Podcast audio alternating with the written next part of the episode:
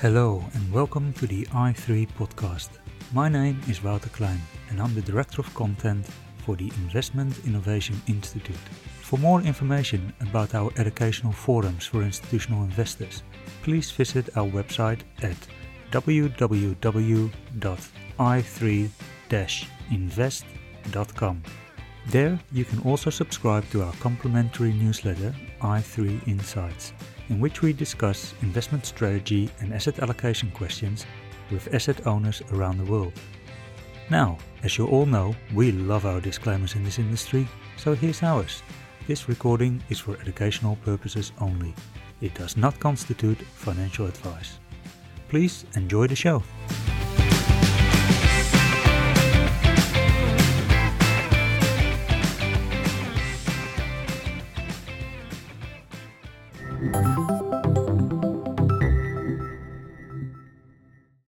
Podcast was sponsored by Stewart Investors.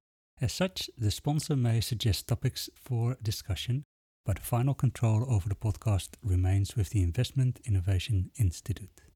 Welcome to the i3 podcast. I'm here today with Pablo Berruti, who is Senior Investment Specialist, Sustainable Funds Group at Stewart Investors. Can you tell me a little bit how you got involved in uh, sustainable investing and, and what sort of your ideas are around what sustainable investing is, what the definition is, and sort of your ideas there? Uh, going uh, way, way, back to a, a, former life as a, as a risk management and compliance professional, I and this is sort of 2005, six, seven, in, in and around that period. I, I, was always really, really interested in, particularly in environmental issues, but generally in sustainability issues more broadly. And I'd started to make the connection, which I hadn't done uh, in my career to that point uh, for some reason, which I think is probably uh, was endemic across the industry at the time, that climate change was a risk, that climate change ought to be a risk that we managed like other risks, and yet it wasn't in our risk register, it wasn't in our risk management strategy, we didn't have it referenced in our investment policies and, and, and other types of, of, of, risk management collateral that we had across the organization and plans. And so I started to advocate for well, why, why wouldn't we include this? And I think for a couple of years it didn't it didn't resonate. Like I was always politely uh, listened to, but there, there wasn't a lot of change. We started to do small things like filling out carbon disclosure project and measuring our own footprint, but it was a bit too hard to wrap your arms around in terms of how these issues might impact uh, from whether it's from an investment perspective or as an investment organization. And then, fortunate for me, but I guess unfortunate for the firm, we we we missed out on a mandate. And one of the reasons that we didn't win that mandate was because the fund manager said that he, when he was asked what what's your approach to ESG, he said, "What's ESG?" Uh, and that was one of the top reasons that was given for not for not winning that mandate. And so I got a call from the chief investment officer at the time saying, "Oh, come up! You're the you know you're the guy always talking about climate change. What's this ESG stuff?" And of course, I didn't know what ESG was. I just knew that I cared about these other issues, and so did did a did some research. Started to look at what was happening across the market, and it was clear that things were changing. So it was it was the principles for responsible investment were only a couple of years old at that time, uh, there were more and more uh, asset owners. So, some of our clients who were signing up to the principles, there were groups forming, like the Investor Group on Climate Change. And so, as we went and investigated this issue, this is a Perpetual, it became more and more clear that we, we, we needed to have a position on it. And so, that turned into a role for myself. And it was a, it was a really nice way to to start thinking about sustainable investment because we had a very strong investment process. So uh, the, the, Perpetual process is very similar in, in some respects to Stewart Investors, long, strong focus on quality of companies, on the, the balance sheet strength, on um, the quality of management. So there's that qualitative aspect to that. And so there were aspects which which you kind of thought sustainability played a role, but it wasn't formalized. Um, we didn't have data flowing through. We didn't have uh, the discussions happening perhaps as, as, as, as we ought to, but we did have an excellent um, ethical SRI fund. So I started out um, helping manage the screens for that, start to think about process and and very importantly about investment governance and really built it from the ground up there. Yeah. Uh, about a year into that, I, I then uh, joined the response the Responsible Investment Association of Australasia board and and, and became chair a, a, little while after that and chaired for for six years and was on the investor group on climate change board uh, over that period. And, and I'd also moved uh, after a couple of years in that role at Perpetual to Colonial First State Global Asset Management, which is now First Sentier Investors to yeah. to lead responsible investment in Asia Pacific.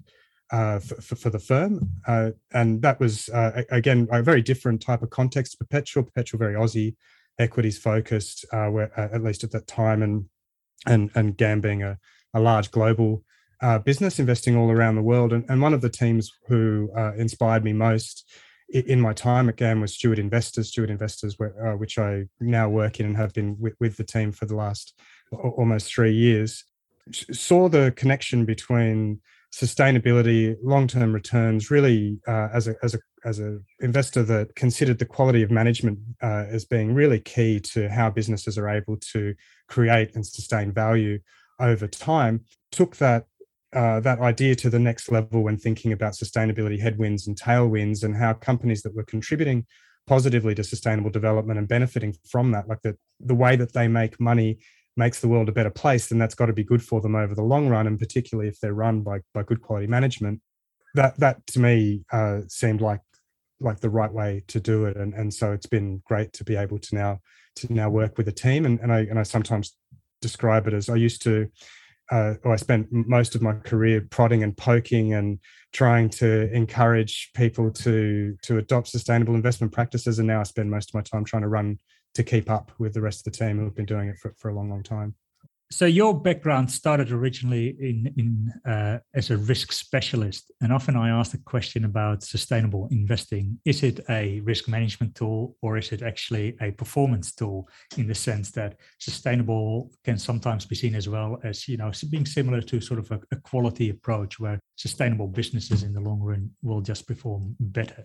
What's your point of view as sort of you know, being a risk specialist, I would initially say, okay, risk, but you're also have that quality approach. What is your view on it? I mean, I think they're two sides of the same coin, and and ESG and sustainability issues manifest in a few different ways. And so, I, I to simplify it, I've always thought about it in sort of three areas. And so, there's the marginal benefits that come from being a, a better run business, and so you're more efficient, your costs are lower, you you're able to retain uh, and engage your people better, and so they work harder and put more discretionary effort in, and uh, you, ha- you have a good culture, and so you you um you, you don't have to, you, you can trust that the right things are going to happen in the right ways throughout the organization, and and there's lots of evidence across different um, aspects of or different ESG management issues uh, that they that they have those kind of marginal benefits. Then you have and these are no doubt linked in terms of so better management of ESG issues, um, producing those marginal benefits over time. But then you have the blowups, of course, and they're quite spectacular. And the, the you know the BP oil spill still is the probably one of the yeah. most striking examples of that. But we've had so many, of course, over the over the decade since, and they're not predictable. I think individual events as such, but you can look at the quality of management. You can look at uh, how the organization approaches sustainability issues and say that one organization is more likely to get itself into trouble than another um, because because of the management of those issues. And so there's a there's a risk management aspect there. Uh, and then the larger of them all and perhaps the hardest to really define and nail down certainly in a, in a quantitative sense is the structural shifts that are running through uh, the economy today. And so whether that's decarbonisation and electrification uh, whether it's uh, more sustainable food systems and consumers wanting to have more sustainable products and services, whether it's the waste challenge that we have to um, confront if it's plastics or, or, other forms of waste. Uh, uh even just still the, the, systemic underpayment of women for doing the same job as men. These are the types of structural changes that you can see unfolding, and companies that can position themselves well for that are, are likely to um, to be able to capture those tailwinds. We, we call them tailwinds, and we also talk about headwinds for companies that aren't well positioned for those those structural changes. And so, I think depending on how your what your focus is in terms of uh, how you're thinking about ESG issues and sustainability issues, then you can look at it both as a, as a risk or return driver, and and ultimately that they are two sides of the same coin. Yeah, I, I liked when you you said that originally when you're looking at this and you were thinking about climate change, you, you, didn't necessarily have an ESG lens because you were like, what what is ESG? And in some of the writings that that you've done recently, I still get a sense that you're not particularly a fan of ESG metrics. Um, and I think you have uh, in in one article you wrote something around sustainable metrics can be sometimes like coloring by numbers. Can you explain that a little bit? Sure, it certainly feels that way. So we as an investment group at Stewart Investors, uh, have, have, a, have, a, have, a, strong focus on the qualitative aspects uh, of uh, management quality, franchise quality, and and financials. And even in those areas, while financials you think are absolutely quantitative, you you can take some qualitative insights from the way companies choose to manage their accounts, what they include, what they don't include, how quickly they pay suppliers, how much tax they pay. So there's a range of insights that you can draw even from the most quantitative of those areas. And then they become more qualitative after that, like how trusted is the business? Um, how does it deal with its stakeholders? Uh, is it likely to be in line for regulatory sanction or, or, or, tightening because of the, the nature of their business model being exploitative or not? Uh, and, and management quality is the one that we look at the most because we're really looking for managers who can look past the short term and um, set their businesses up for for long term success. And so often we've really liked the family uh, led companies, particularly in, in, Asia Pacific, where we've where we did a lot of our investing in the early days and st- still do today. Yeah. So so what are some of the pitfalls that you can uh, encounter when you stay too close to sort of generic metrics? And so when you have that kind of mindset and you're looking for those type of things, there's uh, a lot that is missed when you then try uh, and, and deal with it in a, in, in a metricated fashion. And so take an ESG rating from any of the providers, and generally you'll have maybe 100, 150 factors that have all been weighted in some black boxes to their specific materiality for a particular company or a particular index, and they get rolled up to a score. Um, whereas the issues that might be built somewhere into that rating uh, become buried through aggregation. And so you don't really get investment insight out of them, at least not if you're investing bottom up. You might be able to use them in a, in a kind of a top down approach, but for us, that, that doesn't make a lot of sense. So there's the, the, the sin of aggregation, but then there's also um, the sin of measuring the wrong things. And so take carbon as a great example. So you have carbon footprinting, which is now very common in the TCFD talk calls for carbon footprinting of, of companies and um, and, and, investment portfolios as well. Uh, and it is undoubtedly a useful tool. But if you if you don't if you look at it in isolation, you miss the fact that um, the reserves of a fossil fuel company aren't captured in its carbon footprint or the emissions that come from itself after it's sold its products and services. And similarly, the benefits of companies who are delivering solutions to climate change, reducing emissions through their products and services, that's not captured either. Um, the other challenge, uh, of course, with carbon footprinting is that it, we still have a diversity of ways in which companies are choosing to uh, set their boundaries and measure. So you, would think that this should be uh, a, a, very structured and systematic approach to measuring this particular factor. Um, but yet there's still, I think, half the companies globally don't disclose at all, and the half that do, uh, how how how much can you rely on those on those measures? And so um, for a range of reasons you, you can say that yes this is important but you also need to treat it um, with, with with an appropriate grain of salt. And you also need to think about well how are the managers of these companies that i'm investing in can I rely on them? Can I trust them to give me good information that's actually going to help me make better informed investment decisions? And so you see all the discussion around greenwashing and, and what have you. So, so they're, just two examples, I guess, through aggregation or through measuring the wrong things or, or taking too narrow a view of an issue where metrics can get you into trouble. Yeah. Let's let's stay with uh, that, that question around carbon for a moment. So we see increasingly more institutional investors commit to that uh, net zero carbon target by 2050, some of them putting some uh, interim measures in place as well. But it seems that a lot of sort of the initial phase is around um, setting a different benchmark that is just a lower carbon benchmark and, and filtering out some of these uh, most heavy polluters. What is sort of your approach to this? Is, uh, are there more easy gains or more efficient ways of, of tackling this problem?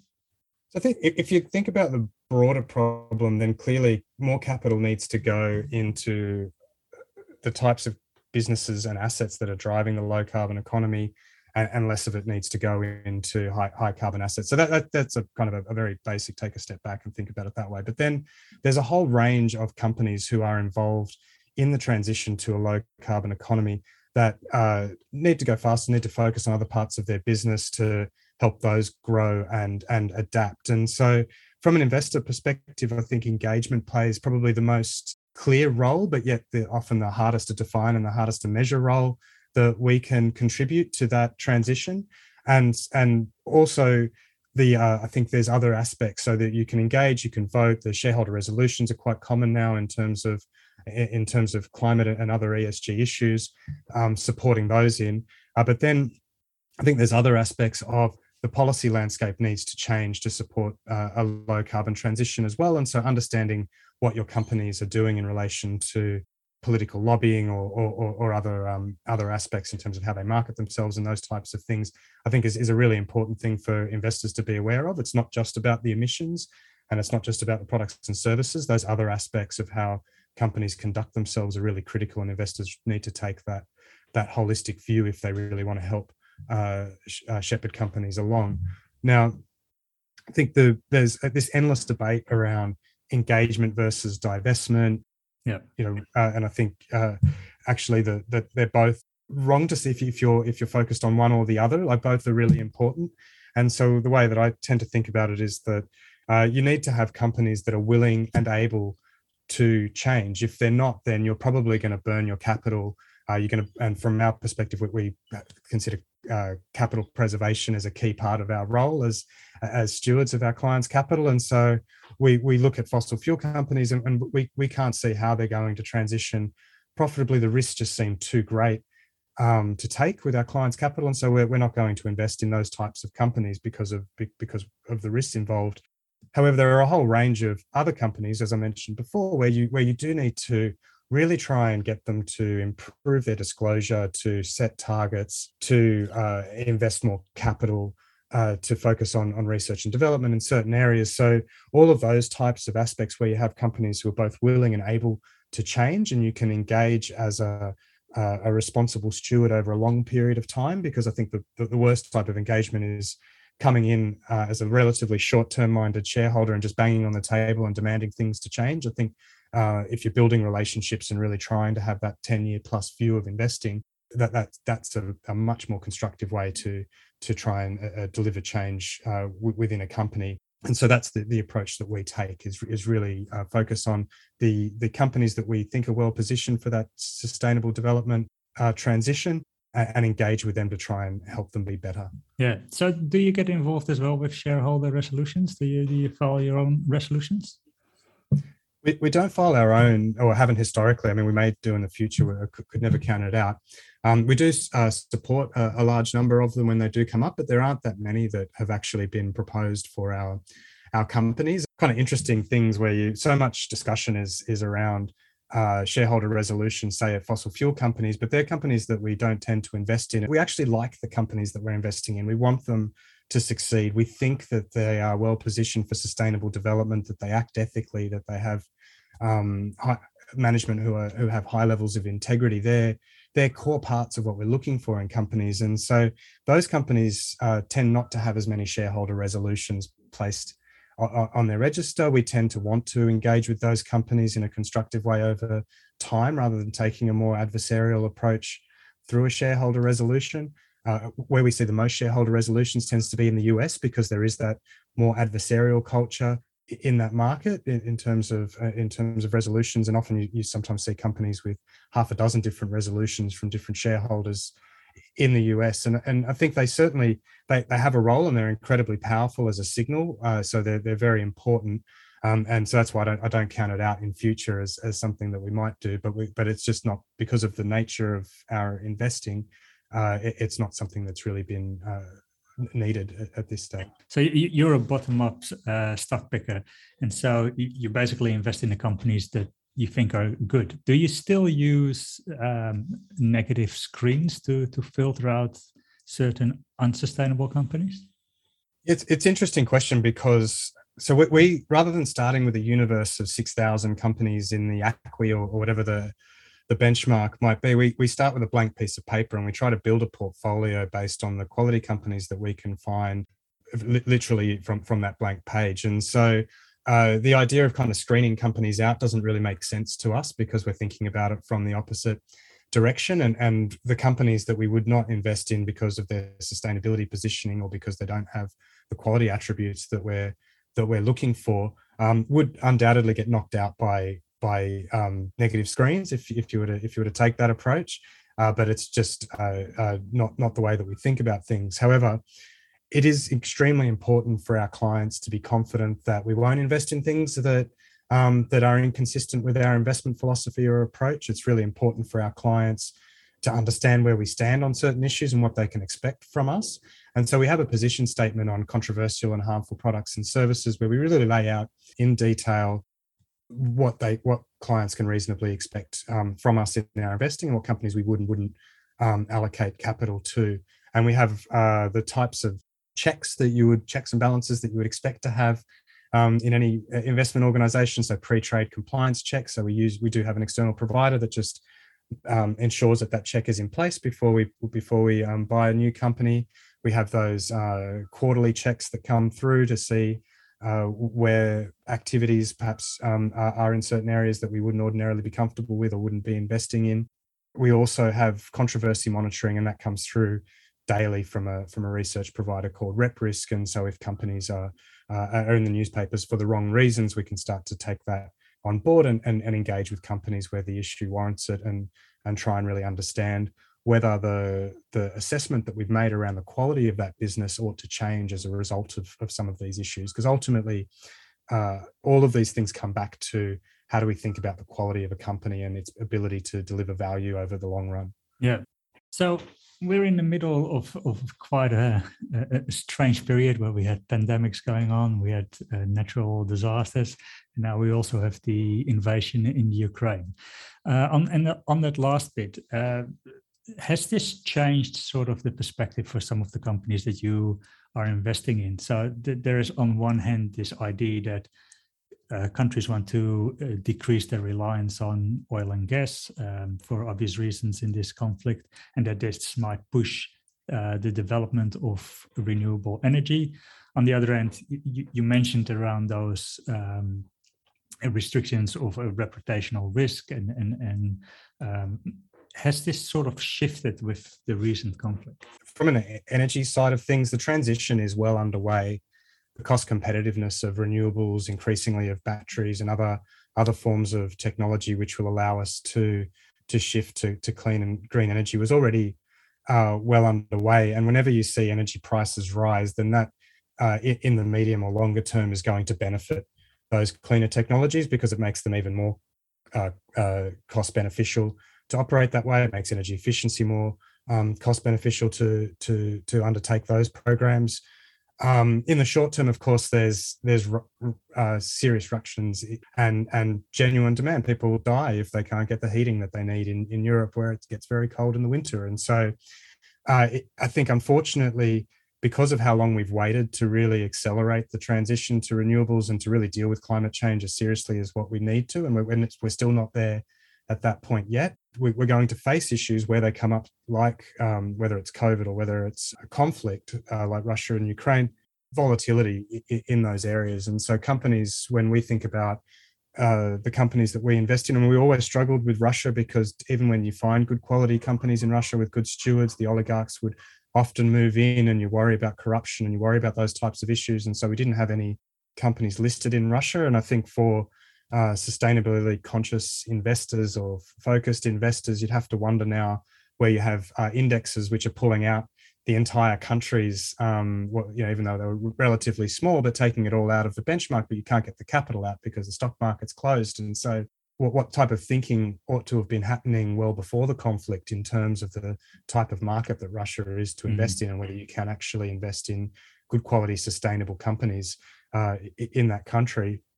So it does pose that question i think the reliance on benchmarks for some of these things and whether that's um, reasonable or sensible uh, and then uh, from a a, a, um, a, longer term perspective i think what the uh, both covid and and and and the, and the invasion of ukraine have shown is that we need businesses that are more resilient to uh, unpredictable events and changes. And so we had, I think, up until uh, COVID, a culture of sort of just in time supply chains and keeping low stores of inventory and, um, you know, big focus on, on working capital and, and, and, those types of issues, which are all uh, a philosophy that works where you don't have these big disruptions. But when you do, we've seen the supply chain issues that have then reverberated around the world. And so I think when investors are kind of thinking about companies that they're investing in, uh, and, and, this is whether you're thinking about it from a sustainability perspective or not, those types of things like having a strong balance sheet so you can endure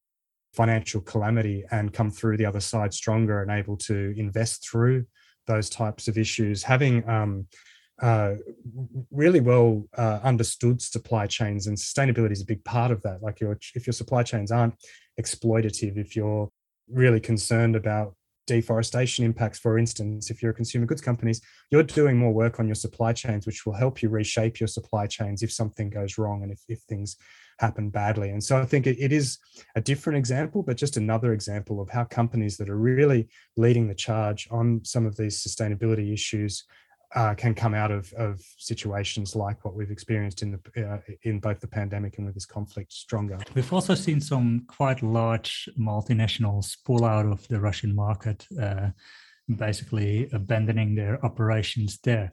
Do you see that as sort of a, a vindication of ESG, where finally this is taken serious? Because I, I thought to a degree it was relatively surprising by how quickly companies move to just distance themselves from the Russian market, which I don't know if that would have happened like 10, 15 years ago, where perhaps it wasn't as high on the agenda. Do you see it as a, as a form of where people are more aware of sustainable issues? I think people are definitely more aware of sustainable issues. There's no no question in my mind about that, and you see that in in lots of different examples. But I'm not sure that's one of them. Um, I think this is a. I mean, we, we haven't seen a conflict of this scale in Europe since the end of the Second World War uh, the sanctions have come through reasonably quickly and uh, and and, and fairly deep, and there, there may well be more. And so, uh, how much of it is is companies really trying to get out and, pre- and preserve what they can um, in, in, the face of those uh, impending challenges that this who, who, can predict how how this war will end. Um, or whether it's a it's it's companies taking more of a, a you know moral or a sustainability focused perspective you, would have to ask each one individually. Really, it's it's hard to say. I think the the the areas where you do see a lot of positive change in relation to companies uh, moving in these areas is there's still this dichotomy where uh, high so and COVID is, is actually a really good example where you saw some companies who went to a lot of effort to keep on staff who uh, invested in R&D throughout the pandemic so that they could come out stronger who uh, kept suppliers on uh, even to help uh, put lifelines there because they knew that they would need those supply chains to be able to bounce back at the end of the pandemic. And then you saw other companies who operated with that shorter term uh, horizon, trying to satisfy the markets on a quarter by quarter basis, cutting staff, cutting back in other areas, looking to buy. You know, so the, the the the different approaches by different companies, I think, is really stark in these types of uh, situations where, where there's where there's a big disruption. And for us, we, we we try to focus on those companies that try to look through the immediate crisis, who are already strong coming into the crisis, but who can look through it and really try and um, think about their businesses 10 years out and, and how, what the things that they need to do now in order to be able to cement that that that future. Yeah. Did it lead to any sort of surprises within the portfolio that you have where either uh, some companies were not reacting in the way that you were expecting? Uh, not so much during COVID. I mean, we, we had, I mean, a, a, great example of a company that reacted the way we would expect is uh, in our uh, global emerging markets uh, fund. We invest in a company called EPAM. They're, they're US listed, but they have a lot of, uh, they were started by a Belarusian um, who has a lot of staff in Ukraine, a lot of staff in, in Russia and other parts of Eastern Europe. They're an IT consultancy type uh, business, very high quality uh, in in every respect, growing really strongly, and they uh, have come out w- with the conflict and said quite clearly they cannot provide guidance clearly because of, of what is going on, um, and their focus is on their people and trying to get their people to safety where that's possible. um, trying to back up their operations. So they, I think it was about half their staff are in, in, in that area and the, and the rest in other countries. And so trying to help look after their clients to ensure that they can be um, still looked after uh, through those other locations. But they've fundamentally said that their, their primary concern is the safety and welfare of, of their, their people. And that's what we would expect. And that's what we would want to see. And so that those types of things are, are, are encouraging in the short term. Uh, they've clearly, like the, their, their share price suffered as a result. Uh, as you would expect, the market tends to, uh, you know, react first and ask questions later. And so we still see that uh, over the long run, the company can can build back better. But obviously, the there is always that question mark about how, how much damage can any individual firm sustain and so it, it's an active discussion internally as to as to um, as to the, their prospects going forward but we feel ultimately like the quality of the business and and the way that they'd set themselves up allows them to potentially come out of this better at the other end yeah yeah for sure now that's an it company and um, we talked a little bit earlier about technology companies before we started a podcast and, and some of the changes that happened there. From a sustainability point of view, um, are you concerned about some of these these very large technology companies and, and sort of how they influence the market, or is it simply a matter of we just don't invest in those? I, well, I think it's it, we, have tended not to we invest in a lot of technology companies, but tended not to invest in B two C, business to consumer technology companies. There are some exceptions. Generally, we like B2B um, technology companies better. We feel as though, uh, particularly at the super large end, we wonder about how they can achieve sustainable growth. In the long run, we, we, we look at the way their size and their market dominance and whether that is sustainable, whether regulators are going to step in and try to um, rein that in. We've obviously seen all of the uh, the ethical lapses in relation um, to privacy in relation to the way that uh, consumers' data is used and shared, uh, and even in relation to the, the, whole issues around fake news and and and and, and politics. And so, uh, so so that so that has been a concern that's weighed on us and sort of prevented us from investing in in some of those companies because we haven't been able to get comfortable around the quality of the management about around the quality and sustainability of the growth. Whereas when you look at companies that are supporting other businesses, uh, they tend to, their customers and the people that they service are the same. Whereas I think with a lot of B2, B2C companies, um, particularly in the social media space, their customers are, are, not the same. So if you're not paying for the service, you are the, the product. And so that type of thinking, which poses all sorts of dilemmas for these types of companies. To give you some examples, uh, Taiwan Semiconductor, one of the highest quality companies in Asia, maybe the world, really well managed, prudently managed over the long run, uh, have have been able to show their innovation and and their quality. And so that's a type of technology company that that we can get be, behind for the long term. And we think that they're that the way that they're developing their business is contributing to a lot of sustainable development drivers, whether it's from um, access to education and information in emerging markets, um, through to driving the transition in, in energy and, and, and transportation. And so, so, so those types of companies, I think, are, are, are, are a lot more understandable for us, and also um, a lot higher quality over the long run. Yeah, yeah. It's interesting because uh, I, I, read an article by a colleague of yours that, that gives some stats around uh, what's happening in sort of the, the corporate space around technology companies. And was talking about the, the amount of acquisitions that take place that sort of fly a little bit under the radar because they're below the 5% sort of threshold. And I think it, it mentioned the statistic there that in 2019, there were 819 small companies that were being taken over without them having to report on it. When you look at statistics like that, does it worry you? I think it is worrying generally that you have such. I mean, you look at the returns from the the Fang, you know, traditionally known as the Fang companies, uh, have dominated the market for a long time, and uh, and they make up a, a, a, very large proportion of, of US uh, profits. Even so, this is these are, are dominant players in, in their in their markets, and uh, how, how, does competition emerge in those in those spheres uh, when they when the smaller companies get bought up and and and so then how do you actually get markets to function properly in those types of dimensions how do you ensure that people are treated fairly? And, and how do you even ensure that um, appropriate rates of tax, for instance, are being paid because those technology companies, the the the ones that have driven all, all of those returns, also pay a disproportionately lower rate of tax than what is the standard sticker rate in the markets where they're where they're listed. And so I think it poses myriad concerns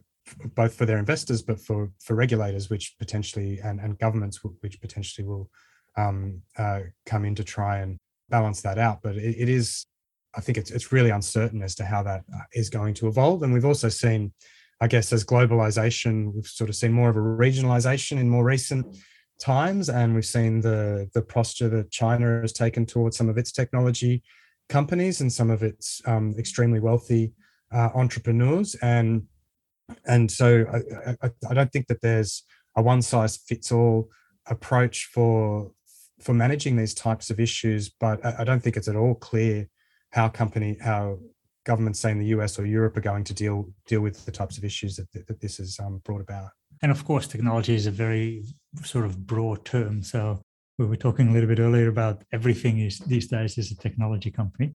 But from sort of a sustainable perspective, are, are there any sort of technologies that you're really excited about or, or areas that you think can really help the sustainable area? It's funny because there's a lot of discussion around renewable energy, distributed grids, uh, electric vehicles, um, all highly technology reliant transformations. But I think some of the things that I, I think are really interesting that will have a huge impact that don't get that level of attention so we invest in a company called Spirax Sarco. They are specialists in steam. So you don't get much older a technology than steam. You know, they used to run the trains on them. they're used across the food system. They're used across uh, medical. They're used um, in uh, industrial uh, applications in factories. And a lot of the steam is produced by gas boilers. And Spirax is investing in how do they electrify the production of the steam which uh, I guess from you know the the challenges that we mentioned earlier around Russia and Ukraine and access to gas, I mean it, that's an extra motivation for wanting to do that. But from a climate perspective, the impacts are, are, are far-reaching if you can actually transition those uh, gas-fired boilers into electric-fired boilers and, and, or electric boilers and run them off off renewables. You know, other technologies like hot water heating. So it takes a huge amount of energy to um, heat hot water. We invest in a company called A.O. Smith who make the most efficient hot water heaters in the world. Um, they've got a really big presence in in China, interestingly enough, and and um, have partnered with, with, with, China's partners. They're delivering uh, their highly efficient products into that market, uh, and also leading the way on things like heat pumps and uh, and solar. Uh, hot water systems, huge amounts of energy that go into those types of technologies. It was a bit old hat and a bit boring, nowhere near as exciting as as as EVs and, and those types of things. And they're companies that have this tailwind behind them where they'll they'll be able to sustain their growth for for decades into the future as they as they transform the underlying infrastructure of the economy yeah. to cleaner more efficient um, things and then i think the the ones that uh, are interesting which uh, aren't sort of specifically technology uh, as such, but they're companies who are using technology in really clever ways. And so, uh, for instance, HDFC uh, is a housing development finance corporation. It's an Indian mortgage lender primarily. It also owns bank and insurance company. Uh, has most of its branches in rural uh, areas of India in the non-large cities. has a large agricultural footprint as well as a result of that and so when you think about how, and this again is the color by numbers example that I was getting at before, in terms of if you if you just think about the traditional sustainability metrics, you might go, you might look at, oh, how much access to finance are they giving to underserved communities? And that's really important. And they do that extremely well. But these particular underserved communities are on the front lines of deforestation, are on the front lines of using fertilizers and unsustainable farming practices. And they've been developing technology platforms which they deliver to their agricultural based clients, which give them pricing transparency so they can get better prices for their goods and services, that give them education and ways of testing the soil and understanding what nutrients are needed so they don't have to use as many of the fossil based fertilizers as what they might otherwise do um, in their farming. Uh, and also helping them to more sustainably intensify their yields, which hopefully then leads on to uh, lower demand for deforestation, which is another behavior they also encourage through conservation and that idea of uh, traceability of the supply chain yeah. up through to the consumer companies. And it's those types of technologies which really facilitate that. But you need, whether it's a banking company or whether it's a consumer goods companies, to then apply those technologies to their supply chains in a way that then can deliver those outcomes. And so I find that that part really fascinating. And it, again, it's a mark of that quality of a company that they're able to uh, to do that because it'll make them more resilient in, in the future. Yeah, yeah, fascinating. I want to talk a little bit about diversity and inclusion because Stewart Investors has commissioned a research project with the University of Technology in Sydney, which is around recruitment and retention and some of the how you can improve diversity uh, through that. C- can you tell me a little bit about sort of the background of the study and and how it fits in with sort of your broader investment uh, decision making process? Absolutely. So uh, diversity is is uh, something that we think about for all of the companies we invest in. Um, we, we, think about it from the context that companies that uh, have whether it's uh, gender, cultural, uh, socioeconomic, that that have those voices around the table. Uh, are going to be able to make better decisions because they're including the views of more people. And, and the, we talk about diversity and inclusion. The inclusion bit is is is absolutely critical. Has to almost come first before because if you have the diversity, but you're not taking the views on board, or if it's not changing the way that you think about your company and how you're going to operate, um, there's not there's not much good in that. So um, so we we often commission research where we're really trying to understand some of the, the more systemic issues that run through whether it's a sector or whether it's a issue based um, we've found that again we, the esg ratings haven't been particularly helpful but when we go out and tender for research from specialists in the field um, we get much deeper insights and we can then apply that to our engagement or our investing. And in the case of diversity, we really wanted to understand what who were the companies that were making a difference and actually uh, able to change over um, a, a, relatively short period of time to improve uh, the representation in board, in management, the gender equity, pay gap, uh, those types of issues. And and so we commissioned UTS to do this uh, to do this research, and they they looked at the types of areas, so whether it's training and development, whether it's um, maternity and parental leave, uh, whether it is uh, pay related issues, uh, flexibility, all, all, of the types of characteristics, and then found a range of case studies. One of the examples were really interesting was a technology uh, software company where they had women that were coming through that had uh, qualifications in technology but weren't software engineers, and so developed an apprenticeship style program where they could transition them through to software engineers and and to and to then uh, improve the, the diversity in that area because they knew that was important. They knew it was important from a pipeline perspective because they needed the talent, and so uh, those types of interventions are, are, really uh, interesting uh, and I think w- worth exploring for companies. But we've also seen so Halma is a is a is a conglomerate based in the UK that develop that uh, invests in a lot of uh, other businesses, wholly owns those other businesses, all focused on making the world a better place in health, in, in infrastructure, and safety.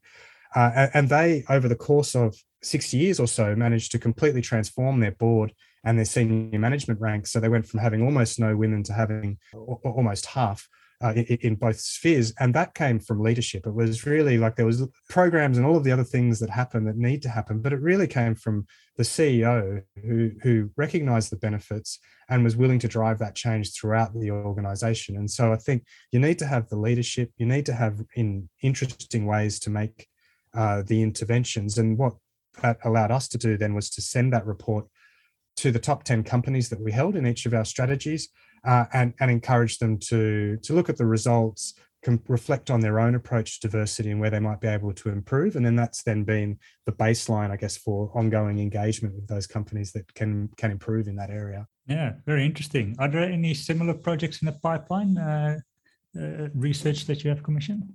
Uh, so we had a couple that have come in recently. So conflict minerals is an, is a collaborative engagement that we've been working on with a number of other uh, investors through the principles for responsible investing. And again, it, uh, it, has that hallmark as well, being of this systemic issue cuts across the IT sector. We have exposure to semiconductors, to, to uh, a number of other technologies which uh, pot- potentially would have uh, conflict minerals in them. We wanted to understand what good practice looked like. How can you make a, an effective intervention in this area? So we commissioned two pieces of research and then have used those to help support a broader investor collaboration so that we could really try and get companies to um, to, to focus more on that issue and, and to uh, uh, to really sort the supply chain out because that's the bit that's uh, that, that's still the traceability in those supply chains is still quite quite poor. Um, we also did another one recently on smallholder farmers, and so I mentioned the, the HDFC example uh, just a moment ago, and, and it struck us because we were engaging with a, a number of consumer goods companies around deforestation in 2019. All of them raised the issue of, of smallholder farmers because they, they are at the front lines of these issues. It, would probably shock you to find that so 40% of the palm oil that's produced in the world is from smallholder farmers. Right. 70 or 80% of the coffee is produced by smallholder farmers. So they're essential parts of the supply chain for companies like Nestle and Unilever and, and many others.